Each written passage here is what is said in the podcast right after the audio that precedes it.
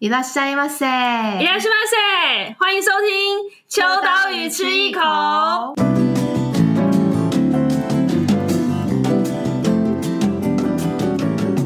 Hello，大家好，我是伊娃，今天是我们第三季的全新第一集。 第三季的第一集，然后我们有一个全新的单元会在今天跟大家公开，就是秋刀鱼游出去。我们这个新单元呢，会邀请精通日本各领域的领引路人来跟我们来一场云端的日本巡礼。那我们希望可以让大家在已经解禁的这个时刻呢，可以用不同的方式去旅游日本。因为我们期待就是大家去日本不会再一直去一些大家都已经知道的地方，最好呢是去一些别人还不知道的地方，因为我觉得这是秋刀鱼读者最喜欢跟人家炫耀的事情，就是啊，那那个地方你不知道吧？我去过哦，这种感觉。那我们今天呢，作为第三季的新单元的第一个来宾，我们就是邀请到最近呢，是以已经不是最近，已经好长一段时间了。但是呢，因为他最近出了新书，所以呢，我邀请他来跟我们聊一聊，如果要以咖啡这个角度来去旅游日本的话，会有什么样子的一个推荐路线？让我们欢迎起司。嗨，大家好，好我是技师。你是刚刚来录的时候，现在此时此刻才知道你是新单元的第一位来宾，对不对？有没有觉得很开心？认真的听了一下，到底是想说这个新单元是什么？是怎么跟仿刚写的不一样？刚刚才换的。对，我们这个新单元呢，就是跟大家也简单介绍一下。刚刚有前情提要了嘛，就是会带大家去用不一样的方式旅游。那想讲到旅游，其实起司就是已经是跑遍日本还蛮多次的。没有了，我觉得差不多一半吧。差不多一半，已经一半了。就是你的护照里面不是日本就是日本。对。现在新的这本真的是只有日本，全部都只有日本，而而且其实你是算是疫情后蛮快就赶快又再回复去日本行程。我在那个开放前就去了。哦，你是哦，对对对对，你是开放前就去了，开放前就去了，就是很就是，呃其实是因为之前在秋刀鱼有专栏，然后但是因为我们后来专栏有一些些微微的调整，也在这边跟起司说一下，对，所以就是有不一样的呃操作方向，但是呢。呃，其实一直以来都是在日本这一块，就是从咖啡之外，也有去做呃，算是遍路巡礼这种概念。对啊，还有徒步旅行。对，徒步旅行。然后呢，就是在疫情的最后的关头的时候，他突然有一天就出现在我们办公室，说：“哎，我要去日本了。”我们所有人说：“你怎么怎么办到的？”原来就是用了一些方式，就是在当时还要申请工作签的时候就，就、啊、就出去，就是为了这本新书，所以就是申请了工作签证，然后就赶快。赶快趁都没有人的时候，对，是最甜蜜的时候吧？真的耶，那个时候，对，就其实，在路上你也不会有那么多人，然后，所以你更自由的在日本的街头散步。去年的几月啊？十月，十月。对哦，我们就是晚他个几步到，对，然后那时候就开放了。好，所以其实，其实这是大家认识他的时候，可能大部分都是呃这几年都会从呃咖啡这个角色去去认识他。但我自己还蛮想要先从一个前情提要跟大家介绍一下。其实其实是前身是编辑，也没有多前身，是最近才转为自由人。就是呃、对，差不多半年吧。半年，因为我觉得其实超厉害。他说是我们的讲前辈，好像很不好意思，但是 但是他也是跟就是潮流文化，然后还有跟就是这种杂志相关，还有这种媒体相关的起家的，算是一个很棒的编辑。所以也想跟大家介绍一下说，其实其实之前在编辑的身份是多久，然后是怎么样子的领域的的一个角色。哎、我大概差不多是两二零零八零九年开始接触呃媒体的产业，然后可能从一开始就接了很多的外稿在写。其实我主要还是以流行相关为主，因为我以前就是活在西门町的小孩。哇！对，我就真的是活在西门町小孩，从美国街一直在那边待了很久，然后喜欢很喜欢街头流行，然后日本流行，尤其是日本的流行类别。然后我们就从二零两千二零零五年开始，我基本上每年都会开始去日本去走走，去看一下新的东西，因为我觉得我很喜欢各式各样新的有趣的玩意，就是不管大大小小事情，所以我就很热衷于日本文化，所以就那个时候开始就每年都会去一下，去一趟日本巡礼一下。然后开始做了编辑之后，然后那我那时候做的是那个。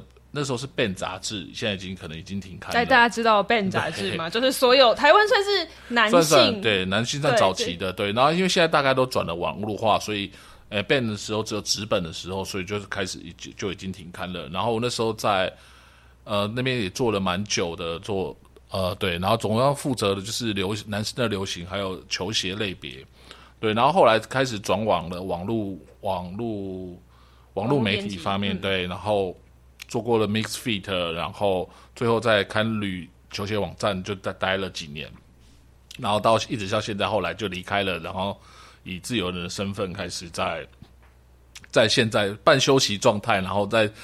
做一些自己喜欢的东西。哎、嗯欸，其实因为刚刚有几个 keyword 啊，就是比较潮流文化，还有街头文化这一些之外，还有像球鞋，这些都是其实很擅长的。然后如果有在关注启司的话，就会知道说，其实他也是一个钢弹迷。哎、欸，我每次都会想跟他聊这个，但是我发现，哎、欸，我有点聊不太起来。我不是钢弹迷啦，但 我觉得这就是，那其实这是我疫情的时候的时候兴趣。对，那时候疫情，然后你没有办法去哪里，然后我有一天就买了一个钢弹，然后从此之后就跌入了、这个，就跌入了这个深渊。里面的 对，就发现它是一个很庞大的坑。对，对，这是一个超级庞大的坑。对，对就是其实我觉得在启司身上看到蛮典型，我认知台湾接触潮日本潮流的一个算是缩影吗？就是把这些元素全部都是贯彻在自己的生活当中。那在进入到咖啡这件事情之前，我想问一下，你决定毅然决然就是从正职编辑身份变成自由人的一个小关键会是什么？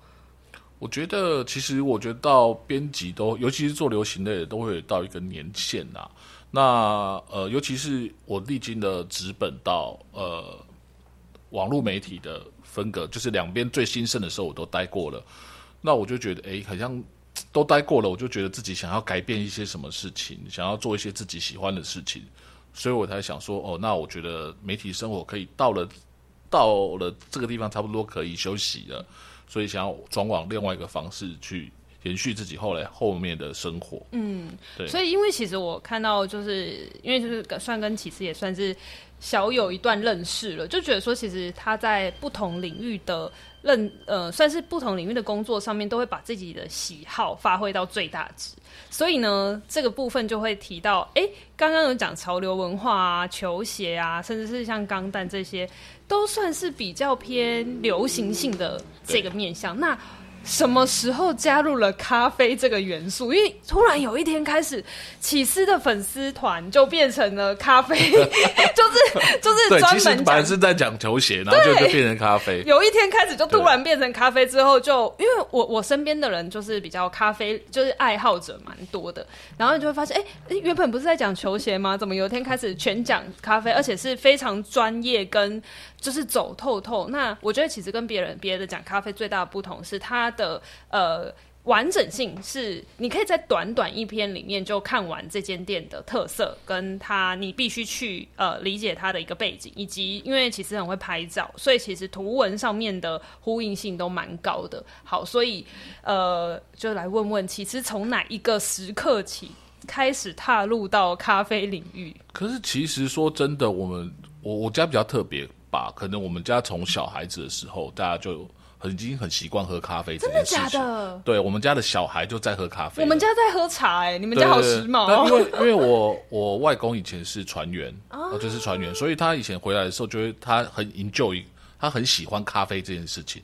那我们小时候可能是即溶咖啡，或者是很简单的三合一，或者是呃易开罐的咖啡。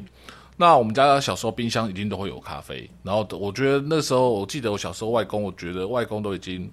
那时候已经很老了，然后他都已经已经有点呃不知道谁是谁的时候，嗯、对，但他还他还很记得他每一餐一定要喝咖啡这件事情。对，其实我觉得这个东西让我对我影响蛮深的啦。然后所以我就我们从小时候其实喝咖啡已经是一个生活习惯了，对。然后一直到一直到长大之后，然后我那时候在大学我在写论文的时候，其实我每天都泡在咖啡厅里面。其实那时候台北的咖啡馆不多，然后我们就很习惯的每天都会在固定几个咖啡馆里面聚集着，跟朋友们聚集着，然后就是在待在咖啡厅的生活，其实是我整个生活的很重要的部分。然后一直到，呃，一直到一直到差不多二零零四零五年，二零零五年，二零一四一五年左右，那时候其实呃，台湾的咖啡也在慢慢在起来。然后那时候我就在咖啡厅里面有一群朋友们，然后我们就在讨论的聊天讨论的时候，我们就看了一支影片，那个叫做呃《Flame of Coffee》，就是在介绍一个新世代咖啡的流行。然后那第三波咖啡的流行，然后我们就很 enjoy 在那支影片之中。然后因为那个时候是第三波咖啡刚起来的时候，例如像 Blue Bottle 那些的咖啡都刚起来的时候。然后我呃，他那个影片主要在介绍这些从波特兰开始，波特兰，然后东京这几个城市，主要咖啡的城市的流行开始。然后他就介绍了很多很多的店，然后介绍这样这样新形态的咖啡的起来，我就很很，就是影片其实打动我蛮说蛮深的。呃，然后在一个机缘，在一个机缘的时候，我就哎有一次刚好有机会去波特兰，就二零一五年左右的时候，我就去了波特兰一趟，我就把那影片上面所有介绍的咖啡厅全部去了一轮。然后回来的时候，我在东京转机，我就在东京发现了很多很棒的咖啡馆，我就又跑了一轮的咖啡馆。然后总共这其实这一两次去的时候，已经去了差不多四五十间以上的咖啡馆之后。然后我们回到了回到了台北，回到台北，其实慢慢的很多咖啡馆新的也都慢慢的兴起了。所以那个时候我们就跟编辑讨论一下，就跟出版社编辑讨论一下，诶，那不如我们来出一本东京的咖啡书好了，因为东京的新的咖啡越来越多，越来越精彩了。而且我自己也去过一轮之后，发现其实真的很棒。然后。回来之后，哎，大家讨论一下，说，嗯，好啊，这是一个不错的 idea，因为其实那时候咖啡文化还没有这么丰盛，然后我们想要做先行者，对，所以我们就我就自己一个人跑去了东京，的待了一个多月，然后去了那时候第一本书好像只有六七十七十多间咖啡馆吧，所以我们就在呃，我就出了一本，那时候是东京咖啡选，我就聚集了七十几本咖啡店的书，就出了这本书，其实那时候还蛮受欢迎的啦，对。然后是真的蛮受欢迎的，不用害羞。对对对，那个时候几乎每个人都是带着那本书去东京。其实对，那我觉得就是我我我的兴趣就是我会喜欢一个东西的时候，我就会全心全力去投入之后，然后我也把它分享给大家。对，就是不我不管你喜不喜欢，我就是要分享给你。嗯，对，我就是我最喜欢做的事情。对。对那其实刚刚其实有讲到，就是关键在于，呃，就是从波特兰开始的这个第三波咖啡的风潮，我就蛮想问一下，就是。呃，你觉得东京为什么也会接续着波特兰开始这样子的风气？因为现在对台湾来讲，我们很多当然除了就是波特兰啊，或者这种欧美挂的咖啡的的风气之外，其实台湾真的 follow 的最紧的脚步是日本，甚至就是东京。所以你觉得日本会有受到这样文化，甚至是长成日本？我觉得日本最厉害的就是什么东西到了日本就会长成日本的样子。对，其实我觉得那个时候，哎、刚好我觉得在那个时候，波特兰是一个。继夏威夷之后，日本人最喜欢的一个城市。啊、对对对对，而且你知道，现在波特兰连阿弗里都有了，好夸张哦！日本人太多了。对，真的是日本，因为波特兰是一个很舒适的城市，是一个很运，然后是一个很日本人很多人向往的城市。嗯，那呃，而且其实，在咖啡对于日本来说，其实已经是一个显学了。他们其实已经有很多很传统的咖啡一直在生活中围绕着，那或者是呃比较传统的咖啡馆啊，或者是自己自家的烘焙咖啡，其实咖啡已经是他们的生活了。所以我觉得新的咖啡文化在日本特别容易，呃，新的像当年的第三波咖啡文化特别容易在日本崛起，就是因为这个原因，因为他们已经了解了这个东西，然后想要找出新的不同的点，对，因为毕竟呃路上可能都是 Starbucks 啊，或者是呃。罗多伦这种传统的连锁性的东西，那我觉得新的咖啡城，新的那时候的咖啡，我觉得带给日本很大的变化。嗯，所以因为像是呃，之前也很想要去，但是这个就是要告诉大家，爱要及时。就我之前超想要去琥珀，可是因为就琥珀咖啡，就大家知道，就是日本在那个那个算是。有算是吃茶店的吗？它其实呃，琥珀吗？琥珀、嗯、其实就是算纯咖啡馆。咖啡馆。对、嗯，因为它其实只有卖咖啡。对，对就是这种。日本老牌的这种咖啡店，其实就就原本就像刚刚其实讲，原本就很多了。对。那它原本就有很多这种职人等级的大师在日本，专门就是会去熏。我觉得那个就是一个一代一代的熏陶，就是大家可能我的爸爸那一代都有喝过他的咖啡了，那我的下一代其实就会更知道要去怎么品味咖啡。对，没错，我觉得就是了。这我觉得这就是后来呃第三波可以有一点跟世界接轨的其中一个原因。嗯、那我这里。就想要问一下，就是呢，因为刚刚有讲到说，呃，当时的东京咖啡选其实里面有七十多家的咖啡店是呃被介绍的，那也算是你第一次去完整的收集东京的的选店嘛。对。那到后来第二本就是咖啡关系哦，我跟你讲，其实超会取这种谐音的，就是咖啡关系是关东关西的那个关系，对对，咖啡关系就进军到了关西地区。对。那这哎关呃咖啡关系总共有几几间呐、啊？大概也是差不多五六哎，也是差不多五六十间，五六十间。对，所以看其实都是用量取胜的啦，就是 什么事情都要用以量取胜。所以呃，从东京咖啡选七十几间到呃咖啡关系是也是六七五六十间这样子的一个呃聚集之后，这一次出的新书。非常日本，有没有觉得又又会 又是？我那时候看到书，我就很说，哎、欸，其实你怎么那么会取取取咖啡，而且四字的哦。看，非常是品尝的尝，非常日本。然后这一次呢，就比较特别，算是呃五大城市。对。然后呢，一百七十间，它就是永远在挑战那个 收那个数字。对对对对对。因为你是想要去很多的店。对。然后我觉得我去了店，然后没有介绍我自己喜欢，我没有介绍到，我就会觉得很遗憾。就是有一种啊，我一定要拆店，一定要把一定要去到这些店。对。好，那。我有超多的关于就是找资料跟实际去的这种种问题，但是因为呢，我们这一集是呃新单元是秋刀鱼游出去，所以我就想要先问问起司，就是这一次的新书就是非常日本，有五大城市，有东京、大阪、京都、广岛、福冈，都是台湾人最爱去的五大城市，这就是大家喜欢去的地方。那如果假设以这五大城市来讲的话，好，我先选。呃，这五大城市我都各推荐一到两家，好像很难哦。但是我觉得有点难。好了，那那就两到三家，好不好？好，好，那如果是每一个城市我们都选两到三家店的话，你一定会推荐的店是什么？那我们先从东京好了，好，先聊聊东京的咖啡氛围。东京其实我觉得，我觉得这个是这个地球上好了啦。我觉得咖啡店最密集的地方就是东京。哇，这个地球上，对，我觉得就是例如好了，你说像波特兰，其实波特兰是一个很适合散步的地方。那咖啡厅，呃，大家就会分散在城市的城市的各个角落。那纽约好了，纽约也是，但是其实纽约的独立咖啡厅并没有像是日本这么多这么丰富。所以我觉得真的是日本是一个世界上最丰富独立咖啡厅的国家。嗯，对，尤其是东京这个地方。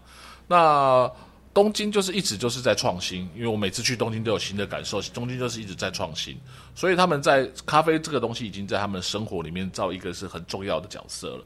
不管你是在便利商店，或者是在独立咖啡厅、连锁咖啡厅什么，你随便走一走，你就撞得到咖啡厅。对，其实你要喝咖啡，在东京是一个非常轻松容易的事情。嗯、我觉得 maybe 比喝水更简单吧。嗯、对，哎，其实喝水打开水龙头就可以了。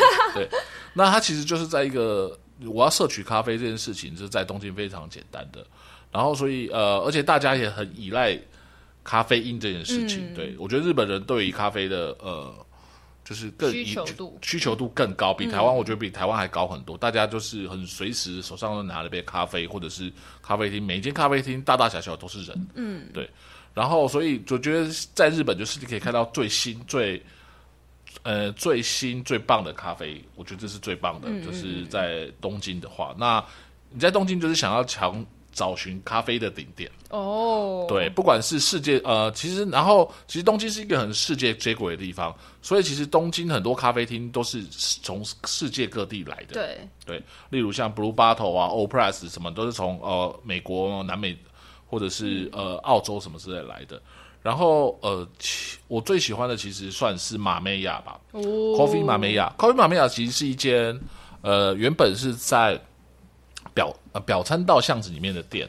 那它其实跟一般的呃高阶咖啡店不一样的是，他们不自己烘豆，他们他们的里面的咖啡豆全部都是从世界各地精选而来的咖啡豆，然后选择他们自己喜欢的味道，依照深浅不同的烘焙方式而排列着。然后他们就是呃，他们以他们专业的知识，然后去摄取全世界好的咖啡豆，然后在现场冲煮给大家，或者是只有卖咖啡豆。然后他们在呃疫情的时候，然后在清澄白鹤又开了一间呃现场更可以更体验咖啡这件事情的旗舰店。然后你可以在里面点一个套餐，然后他就会用你选择了一支咖啡豆，用各种不同的冲煮方式，将咖啡豆这样完整的呈现出来。它有例如像呃冷萃、奶萃，然后用冷萃、奶萃的咖啡来再做调酒，或者是直接呃 espresso，然后手冲之类的东西，各式各样的。呃，各式各样的风格，然后组组成一个小小的套餐。我觉得你点了一个这个套餐，了呃选了一支咖啡豆，点了这个套餐之后，你就可以完整了解咖啡在不同不同领域上面的呃味道表现。然后，而且他们也会有一个专业的咖啡师在跟你呃解说每一个细节的部分。我觉得这是一个非常非常棒的体验。我觉得现在大家大家所有的咖啡厅好喝已经是基本基本是很基本的事情。那你要怎么样去升级，让成为是你的体验的一部分？我觉得是现在呃新最新的咖啡是流行的重点。嗯，所以等于是在这家店里面，你可以很完整喝。咖啡的不同样貌的一个最最基本的 set，都可以在这边被体验到。是的，嗯，那哎、欸，我自己就这里我就外差蛮好奇，其实你是属于就是去到咖啡店只喝黑咖啡的人，对不对？我基本上都是会先点呃冰的美式哦，对，就是每一间我第一次到的店，基本上都是点先点冰美式。所以冰美式是你试炼这家店 O 不 OK 的一个？对，我觉得这是对我来说是一个很重要的，就是我觉得它的冰美式很棒。我觉得其他东西，因为这是最基本的东西，那你连基本的东西都做不好的话，那其他东西我就觉得会犹豫。那就算了，对，我就会犹豫了。对对对对，我通常都是会先点一遍冰美式再说。嗯，对。那因为其实呃，我原本啊会认识到说，其实。呃，东京的咖啡文化的比较密集的地方是青城白河。我我认识的时候已经是那个时期。对。然后呢，就是透过起司我才知道的。对。那我也蛮好奇，这几年疫情之后，像青城白河这个地方的咖啡有有一些转变吗？还是说区域其实已经不像是那个时期前？可能那好像是五四五年前，突然大家很密集在那边开咖啡店。其实它，我觉得咖啡厅的数目没有变少。嗯、然后，因为其实青城白河是一个呃比较像呃城市边缘的一个仓库区嘛，因为它以前是下底，然后这是很多仓库的地方，所以它那边有很多很大的空间，可以让咖啡的烘焙所开在那里。所以会在那里的咖啡大概都是有一些厂房，然后在那边进行烘焙，比较不会被人家抗议啊什么之类的东西。嗯、所以大家其实都很稳稳定的在那边生活着。对，你说在这几疫情里面，其实青城白河没有改变太多，就是大所有的大店烘焙店都还在那里。嗯、对，然后反而会有，你就像马美亚的加入啊，然后 Tokyo Bike 也搬来这里的，所以我觉得反而是青城白河会更丰富一点。嗯，对。嗯，那疫情后有没有什么区域上的改变？还是说你觉得其实变成不是聚集性，而是分散性？反而我会觉得疫情之后的咖啡厅更多了。真的？对，我觉得，我觉得在例如我最后一次去的时候是二零一九年，那二零一九就是疫情前的那一年，然后到了这一次之后，我觉得他们的咖啡厅更多了。我觉得跟台湾一样，其实台湾在疫情的时候咖啡厅更。也是数目这样飙涨，然后我觉得东京也是一样的，一样出现一样的事情。嗯，然后反而更多、更丰富了，而且尤其是大家都不会聚集在呃最热闹的什么新宿涩谷这一带，而且大家都慢慢的往外分散，所以越边缘呃边缘的地方，其实越来越开越多的店，例如像什么藏前啊，哇，藏前真的是非常的丰富。嗯、然后藏前，然后前朝那一带也开了很多的店，对。就是我觉得其实周边发展性跟就是。巷弄街道之间的关系，好像变成也是咖啡厅选点的一个蛮重要的指标。因为你是像台湾，台湾大家一样嘛，就是我们其实不会一直在执着于呃市中心的店。慢慢的，我觉得就是我要往外面去找，嗯，然后大家愿意去那间特别的店，然后愿意花的一些时间、交通，然后跑去那间店，我觉得有一种寻宝的味道了，有一种寻宝的味道。我觉得其实，在台湾也大家的。大家也是有这种习惯，反正反而你开到比较边缘的地方，会有更棒的空间，或者是不一样的享受，嗯，对，或者是你可以借此机会去探索不一样的城市的街角，我觉得这是一个很棒的地方。刚刚其实其实提到一个小地方是藏前，那藏前。以后可以专门做一集来为各位解说。我觉得藏前藏钱真的超多的，对，我真的是有点像，因为其实像我现在去东京，我就喜欢住在以往我们为了购物方便，我们可能会住在新宿或者是涩谷一带。但我现在的完全的习惯就是住在东日本桥或者是藏前、嗯、浅草这个部分。我觉得这边就是一个很舒适、舒服的一个节奏，不会像涩谷那么哇，到处随时都是人。到很晚还是很吵。对对对，那藏前就是一个、嗯、白天其实蛮热闹的，很多呃慢大家在漫游在路上。嗯、那但是呃巷弄内都有藏的一些很棒的店。对。然后晚上又很安静，然后找个东西简简单单吃个东西就可以好好休息，隔天再继续出去玩。我觉得藏前是一个非常舒服的、嗯、舒服的地方。好，如果大家有兴趣的话，也可以留言告诉我们说，你想要听更多跟就是单点区域性的介绍的话，我觉得很值得跟大家慢慢讲。但因为我们今天呢有五个城市要跑，我们现在东京都快讲不完了。当然，好，那下次还可以。大家如果想要了解更多的话，在东京几家店啊？东京，哦、我记得东京，东京其实很多哎、欸，哎、欸，可是七十家吧。我这里蛮好奇，这些里面应该有蛮多是就是算是再次去。呃，基本上我大部分都是有去过一两次以上的店。嗯，这种再访的感觉是会让你有一种，就是我想要重温，还是想说啊，我就去看看有没有什么新的变化。其实就是一个习，我觉得是一个习惯。像我自己是很喜欢。嗯我只我只要我喜欢的咖啡店，我就会一直 repeat 的去。嗯嗯，对，就像我在台北，我其实怎怎么去都是那几家。那几家。对对对，就是大家很多。哦、然后，但在东京也是，我只要我去过，我觉得我认可，我自己心中认可的咖啡厅，我就一直重复的去。嗯。然后去到其实有些，虽然说我有的有的地方是可是一两年才去一次，但是有都去到了哦，有那个呃。Barista 可能也认得我是谁了，知道我是谁，会跟我打个招呼，有时候会寒暄一下这样子。嗯、对，其实最厉害的地方就是可以去到人家都认识他。对，对东京其实我觉得蛮多店我都就是有打过照面，或者说我们会小聊一下。对，好，那我们接着就从东京往关西去了。那关西的话，我们先来介绍一下大阪好了。大阪最近好热门哦，台湾人最近好常去，好想去大阪。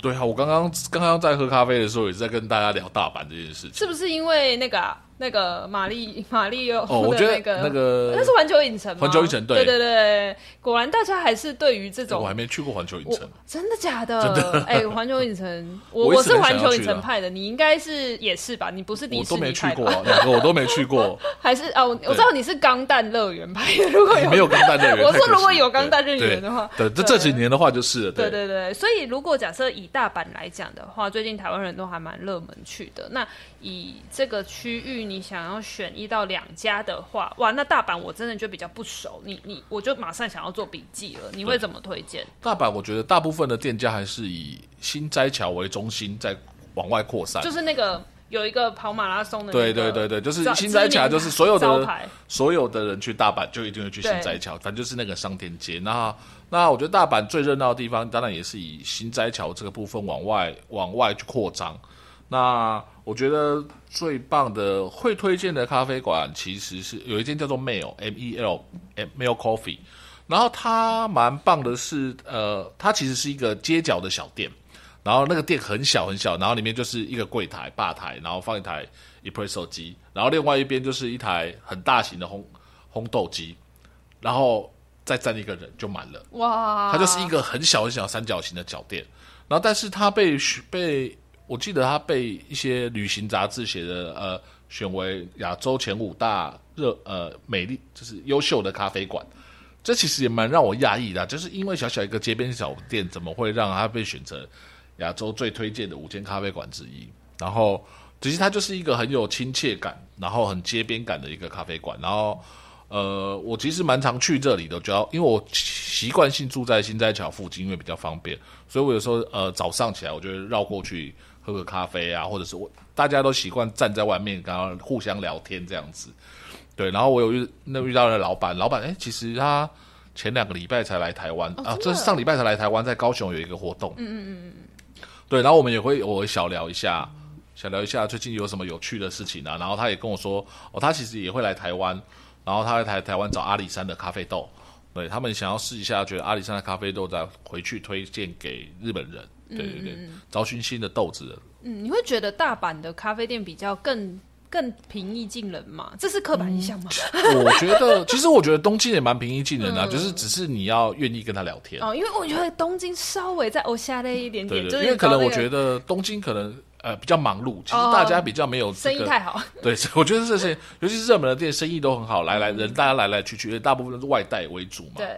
那在城市里面的外带为主的咖啡馆，我觉得大家的接触的时间不多。嗯、我觉得只要，但是你还是可以聊一两三句话，两三句话，嗯、就是拉近彼此间的距离。嗯，所以其实大阪的呃，这个你刚刚讲到像是街角的小店呐、啊，或者是这种呃，沿着知名的就是算是。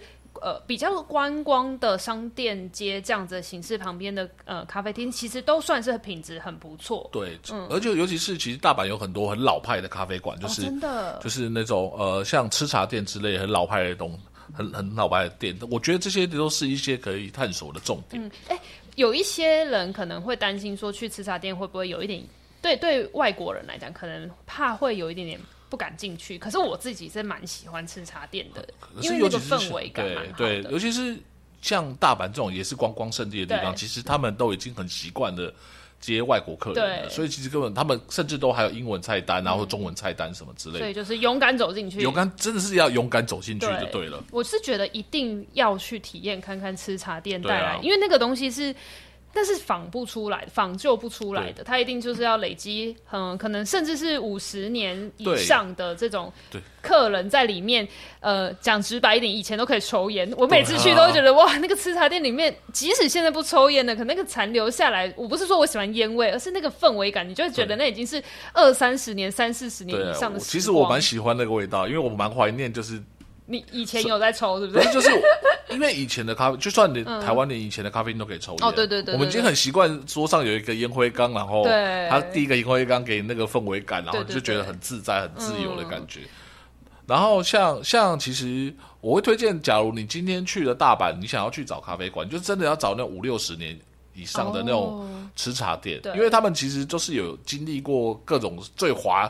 呃，泡沫经济的时代，oh. 所以他们其实有些装潢都非常非常的华丽，是现在的现在店铺的装潢已经不会达到的地步了。嗯，对，有那种水晶巨型的水晶吊灯啊，然后其实呃，大阪的大阪很多吃茶店很棒的，就是他们其实都很多很精致的食物模型。哦，对对对对对对对，在门口外面会有那个，对对对对，然后你进去里面就是喝个咖啡，吃个松饼，然后享受一下那个。在地的氛围，我觉得那是很棒的。嗯，我觉得大阪大家可以去体验看看。那呃，如果我们再往旁边走一点点，就会来到了同样是关西的，算是翘楚，就是京都。哇，那我觉得京都的咖啡就完全是另外一个风貌了。对，京都其实我觉得，因为京都毕竟它是一个千年古都，然后它整个城市就是一个很缓慢然后优雅的态度。然后很多的老丁屋啊什么的，对，所以我觉得在京都，你就是要去享受这个老丁屋跟咖啡结合的空间。嗯，对，这是一个，我觉得这是一个很棒的事情。对，那如果假设去到京都，我只有可能一两间的扣打的话，我可能要首先先选的是哪一家？哇，我觉得抉择了，抉择，这真的是一个。你一定很常被问这个问题。对啊，但是那观光客，假如是观光客，我都会推荐那你去阿拉比卡。哦，就是啊，那个就是朝圣型打卡点。对对对，朝圣型打卡，因为毕竟你还要去京都，就是你还要去很多的观光景点，那你就顺便在那个地方喝喝咖啡。好，那那我再给他一个扣打好了，我 就那那个打卡扣打 OK，这样我 OK 了。蓝山旁边的阿拉比卡。对啊，我蓝山的阿拉比卡是真的非常漂亮，我自己都会，老实说，我自己。就我自己都会特意的在最早的时候跑去岚山喝咖啡，不然人好多哦。对，然后我每次去都是他们还在准备的时候，我就在外面等了，然后等到喝第一杯咖啡。对，我们其实这一次这前呃前阵子去呃京都采访的时候，也是有去阿拉比卡，那个时候呃还没呃就十月去年十月底的时候，那时候还没有开放，呃刚开放。台湾人还没那么多，但是我们意外发现很多韩国人啊！完了，韩国人是呃那个其实不想谈的话题。但是我的意思是说，对，其实好多韩国人也很追这一件事情。对啊，因为其实呃韩国他们就喜欢呃，他们其实喜欢的咖啡是咖啡馆是很很漂亮、很漂亮、王美网美型的咖啡馆。对对对，跟我想要追求的。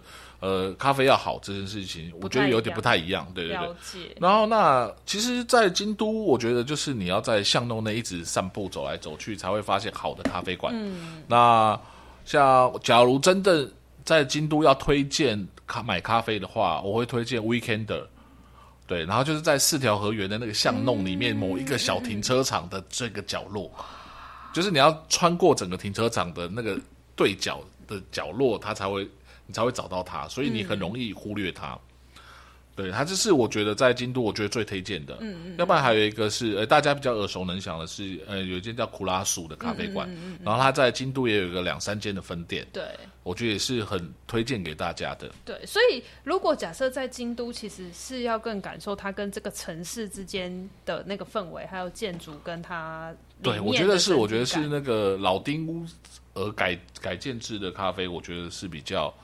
其他县是无法做到的。呃、对对，嗯、这是是一个。好，那如果我们京都走完了的话，接下来来到稍微比较轻松的两个地方，我自己觉得这一次，呃，就是呃，非常日本走到广岛跟福冈这两个地方，我自己是觉得蛮惊艳的。因为我先讲我自己是蛮喜欢福冈，因为福冈很像台北。哎、嗯，我可以这样讲吗？对，我觉得蛮适合的。对对对对，因为福冈不大。对对，所以整体氛围感、节奏还有城市的样貌，当然我我不好意思说这样到底是抬举了谁，我没讲哦，我没讲哦。但是就是我觉得那个熟悉感蛮真的蛮台北的，所以这次刻意增加就是广岛跟福冈这两个地方，你的挑选上面有有什么原因吗？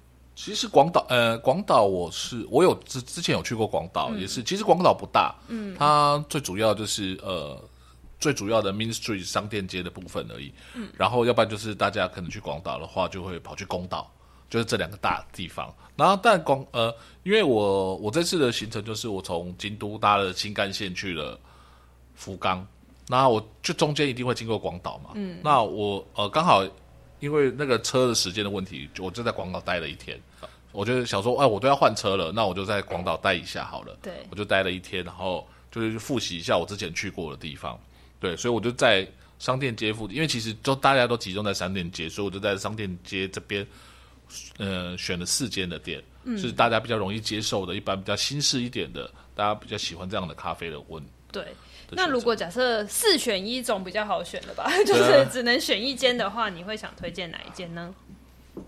呃，就是说它的有呃，我会假如是当地一点的话的话，那我就会选择这个 Back Town。嗯，它是比较 local 的店家，对，然后它就是在一个也是在商店街的街角里面，然后它就是一个，我记得他好像是一个四十几岁的大叔才开始喜欢咖啡，哦、然后烘焙咖啡的豆子这个一个店家。嗯他们就自自家烘焙的咖啡，嗯，所以我就会觉得，哎，你可以去体验一下它，然后它是一个比较在地的口味。对，我觉得其实，呃，日本的就是咖啡店里面会自己烘焙这件事情，算是算是不能讲主流，但是好像几乎都会都会遇到这件事情。对我，因为我觉得台湾正在正在发现这样子的一个风潮，慢慢的正在这样子的部分。但因为你也知道，就是要要准备这些烘豆设备，其实本身就是一砸一个重本在里面了。对对，所以我觉得能够喝到这一家店的老板自己烘的豆，其实每一家店烘豆的方式跟那个味道都不太一样。对，我觉得就是，我觉得其实是把这件事情当做是一个毕生的职业的。嗯，对。而不是只是一个工作，呃，不能讲赔，全部就是对对奉献出去了。对，我觉得就是他会把它当做是一件很专注、认呃认真想要做的事情，才会做这些，才会做这个决定，开了一间。对。好，那接下来最后一站就是来到福冈。刚刚一直讲到，我们都还蛮喜欢，很像台北的福冈，真的很，我觉得真的很不错。而且你后来就是出完书之后，你还再去了福冈好几次，一两次，一次对，再再再去一次，再再去待了一下。因为我觉得福冈就是一个很舒服的城市，然后你很简单，你坐一个多小时的飞机就两可以两个小时吧，两个小时就可以到，离台湾算是近的。然后它离机场离车站也非常的非常的近，所以你去那边都是一个很方便的事情。然后你找一个像我喜欢住在药院附近，我每次都住在药院附近。然后我要去哪里，我用走的都可以到，哦、就是整个散步的感觉。对对对，就整个福冈市区里面，我我住在药院的时候，我要去哪里，我走二十分钟就可以到，最远就走了二十分钟就可以到了。嗯、不管我去车站、去大明、去哪里，我就吃吃喝喝，全部都可以用走路的到。嗯、这是我最喜欢的节奏。对，那如果假设福冈一家店的话，会是哪一家呢？呃，我会选择 Menu Coffee。对，因为我我很喜欢这间，它在其实它是在福冈里面算是。蛮早就在经营咖啡这一块的。然后它有一间店就在药院的附近，是我最喜欢的店。然后它整栋建筑物是黄色的涂装，就其实蛮突兀的啦，在那种小巷子里面是很突兀的。嗯、然后它的呃，它一楼就是他们的吧台跟烘焙室，所以它就是很开放式，你可以一览无遗。然后它的二楼，二楼就是一个开放式的空间，然后它其实装潢都很简单，但是它融合了很多多次文化设计的部分，所以它的空间同时也会开放给很多呃年轻的学生或者是设计师、艺术家当做展览空间。然后它的每一张椅子都是独立特别的，这是我最喜欢的部分。然后所以我就是呃，然后因为我都会住，喜欢住在附近，所以我都会在那边跑去那边喝个咖啡，然后再继续下一站的行程。嗯，我觉得福冈给人的那个亲切感比较更更贴近一点的感觉，比起刚刚讲前面几个，不是说前面几个城市不好，而是那个我不知道为什么福冈给人的那个。就是人跟人之间的关系，就蛮像是台北人朋友之间的关系，你知道，就是有的时候也不会好像刻意非常的近，但是又你想要跟他熟的时候，很快可以。对，我觉得其实还不错，因为我在现在在福冈的时候，我就其实就是去了蛮多店，然后其实大家都对都蛮蛮好的，会闲聊一下，嗯、或者是送你个咖啡，然后什么之、嗯、送你个点心之之类的。对，所以呢，其实刚刚呃。五个城市都有推荐各一家咖啡厅，当然是不够的，因为其实这次有一百七十家都收录在书里面。这个这一本书一百七十家，请问你是疫情，就是你上你说那个就是拿工作签去的那个十月，去年十月到现在这个新算是更新，对不对？不是疫情前的店。对，这个都是最新的店，就是对，对，都是因为疫情前的店可能就在前面几本书，对对对，然后这个都是在疫情后之后。才是重新重新写跟重新拍的，对。对，然后一个小题外话是，其实那个时候有说，就是其实蛮怕，就是印出来的时候，可能会不会有什么店又关了什么之类的。没有了，其实都还好，我都检查过，都还好，都检查过了，所以大家不用担心。就是这次，就是今年带这一本去五大城市是绝对没问题的。但是我真的很佩服其实，就是。拍照很准确，然后呃很会拍那个很帅的吧台的那个，或不不管是帅或漂亮的都会拍被拍得到这样。那写的呃稳定度跟就是完整性也很高，然后照片也很 OK。尤其是就是从去年十月到年底，其实就完成了这个书的基本上稿子都写完了，然后就差不多进入到要出版的阶段。就是我非常好奇是，其实你在找这些。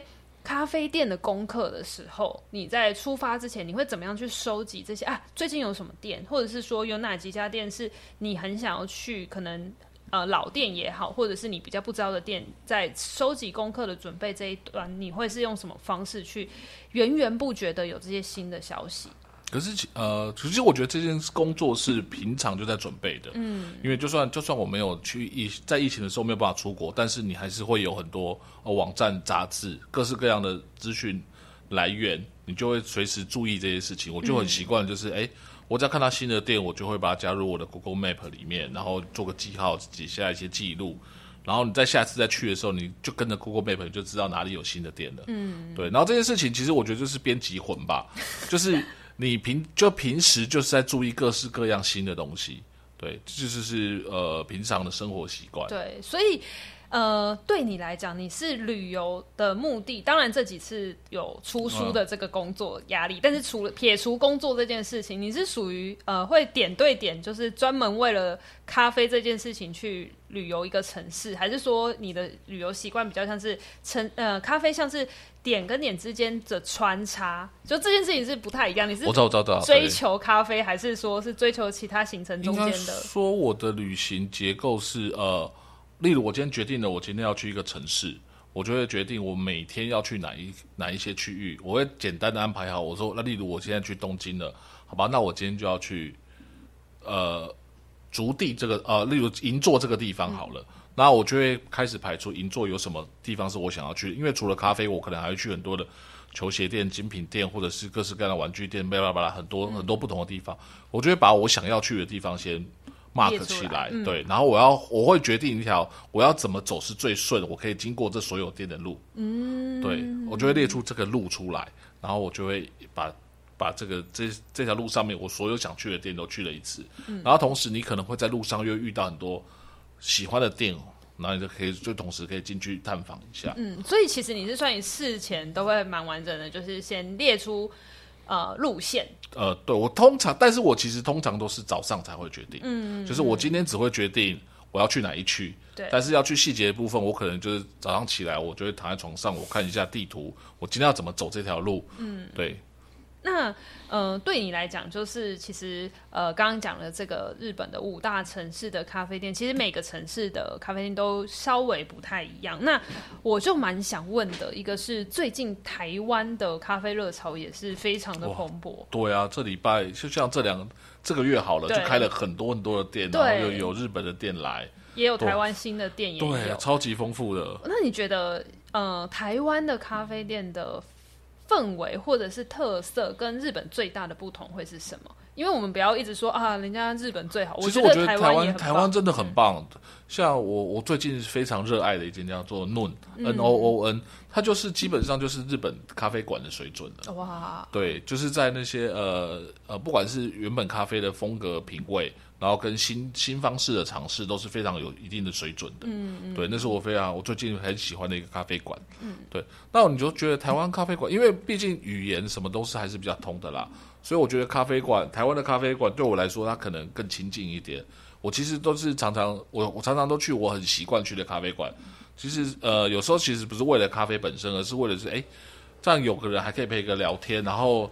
你在咖啡馆遇到的都会是熟悉的人，或或者是交到熟悉的朋友，我觉得这就是一些蛮有趣的事情。嗯，对，因为我的蛮多朋友都是从咖啡在咖啡馆一起喝咖啡认识的。嗯，那如果假设是你哦，这题没有在访纲上哦。如果假设是你觉得台北哪一个区域？因为刚刚讲了东京，以举举东京为例，就是比如说青城白河啊，或者是哪个地方有很多很丰沛的咖啡文化的那个累积。那对你来讲，如果是台北，好，如果今天起司要开一家咖啡店了，烘烘那个烘豆都帮你买下去了。对，我自己开的话，当然会是比较偏僻的地方啊。那但我觉得现在台北最热闹、最、嗯、最可怕的，应该就中山区。对，中山区好可怕，好炸裂。你光是赤峰街那个 block，可那个大型的 block 里面，可能就有三十间可以喝到咖啡的店。对，密度很高，超太太高了，有点可怕的地步。对，所以你会比较倾向就是一样是往那种稍微离开市中心的地方。对，我是对这个可以提供一个自己比较完整的空间，嗯、然后。呃，可以更安安安稳稳的做自己喜欢做的事情。嗯，对。好，那如果呃大家有兴趣的话，都可以来看，就是《非常日本》这本书里面就是更完整的介绍。然后我们的资讯栏也会放上书相关的一个呃消息。那最后想问问起思，就是觉得接下来的咖啡会是咖啡文化会是比较往哪一个方向？因为每次，因为我其实我们之前也有请咖那个起司来做咖啡的一个讲座，然后其实那时候就蛮完整的，真的去介绍所谓的第三波风潮什么之类的。但我觉得那个不管是第几波，其实都已经是后来再去往前回溯去讲说哦，有这些历程。那我觉得现在刚好是处于第三波后，就是一个又在一个新的变动，第四波，第四波了，对对，对对对，就是一个新的变动的这个阶段。你会觉得接下来会是往什么样子的发展？嗯，其实现在呃，现在现在大家会说到第四波咖啡热潮，就是其实你买咖买到好咖啡越来越简单了，你在便利商店就可以买到轻松的，呃，他们有一些比较高阶的咖啡，我觉得那些咖啡都非常的棒，就是除非你要去喝独立咖啡之外，我觉得这些其实都是很好的选择。那我觉得慢慢的咖啡，我觉得大家会更呃会更往体验这件事情。体验这个方向发展，对，因为毕竟我觉得咖啡不只是那杯饮料，而是整个你从进咖啡厅给你的氛围感，然后呃，咖啡师手冲，不管是手冲或是 espresso，他做他做的那些事情，我觉得都是一个很棒的体验。你你要感受的是咖啡厅馆带给你的整体的风格感受，嗯，对，所以比较会往更。呃，我自己会觉得解读上会是一整个体验是从呃进到店，然后点咖啡，然后跟服务，我觉得服务是一个最大的感受。对，对，然后到最后真的喝到这杯咖啡，以及喝完咖啡之后还想再留在这里休息一下那个感觉。对，我觉得这是现在就是必须要做，诶，必现在新的咖啡馆必须要做到的事情。嗯、好严格哦。但是就是你必须要做一间呃，我觉得就是开发咖啡，其实我觉得。并不难。那你怎么样要开间留住客人，对让你稳住客人，那个才是难的。对，所以就必须可能要做到像这些事情，我觉得让让客户看客人有一个好的体验，他才会想继续再回来消费。嗯，对。好，那今天就是非常谢谢起司。带我们游历了一次呃日本的五大城市，然后也透露了如果台北的风风格跟风潮会是往哪个区域，或者是说接下来如果大家现在才开始要加入，就是喜欢咖啡的话，可以从怎么样子的面向去了解一家咖啡厅到底是不是一家好的咖啡厅，或者是你可以选择一家你常常一次去、两次去、一去再去的你熟悉的咖啡店。那我觉得最重要的事情是在这家咖啡店找到你。熟悉的一个角落，然后在那边喝咖啡，做你想做的事情，然后感受生活的某一个时光。我觉得就是咖啡厅最迷人的地方。对。好，那今天非常谢谢起司，谢谢耶！Yeah, 大家一定要支持他的新书哦。那秋刀鱼游出去，我们的新单元接下来也会带大家走不一样的路线。那如果大家有什么想要听的或想要认识的旅游方式，也可以让我们知道，欢迎留言告诉我们哦。谢谢大家，谢谢。